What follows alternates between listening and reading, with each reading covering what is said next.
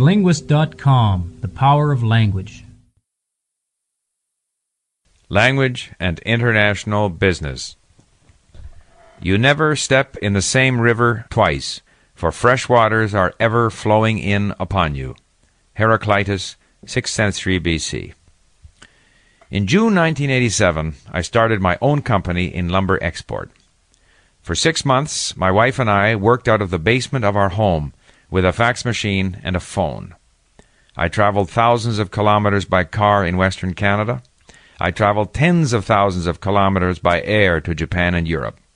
Fifteen years later, we have offices in Vancouver, northern Alberta, Sweden, and Japan, and a well established international trading business. I could not have done this without my knowledge of languages.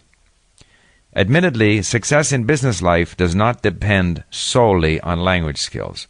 There are countless examples of outstanding business people who are able to get by only speaking their first language, especially when that language is English. However, being a linguist can help in many ways, and it certainly helped me.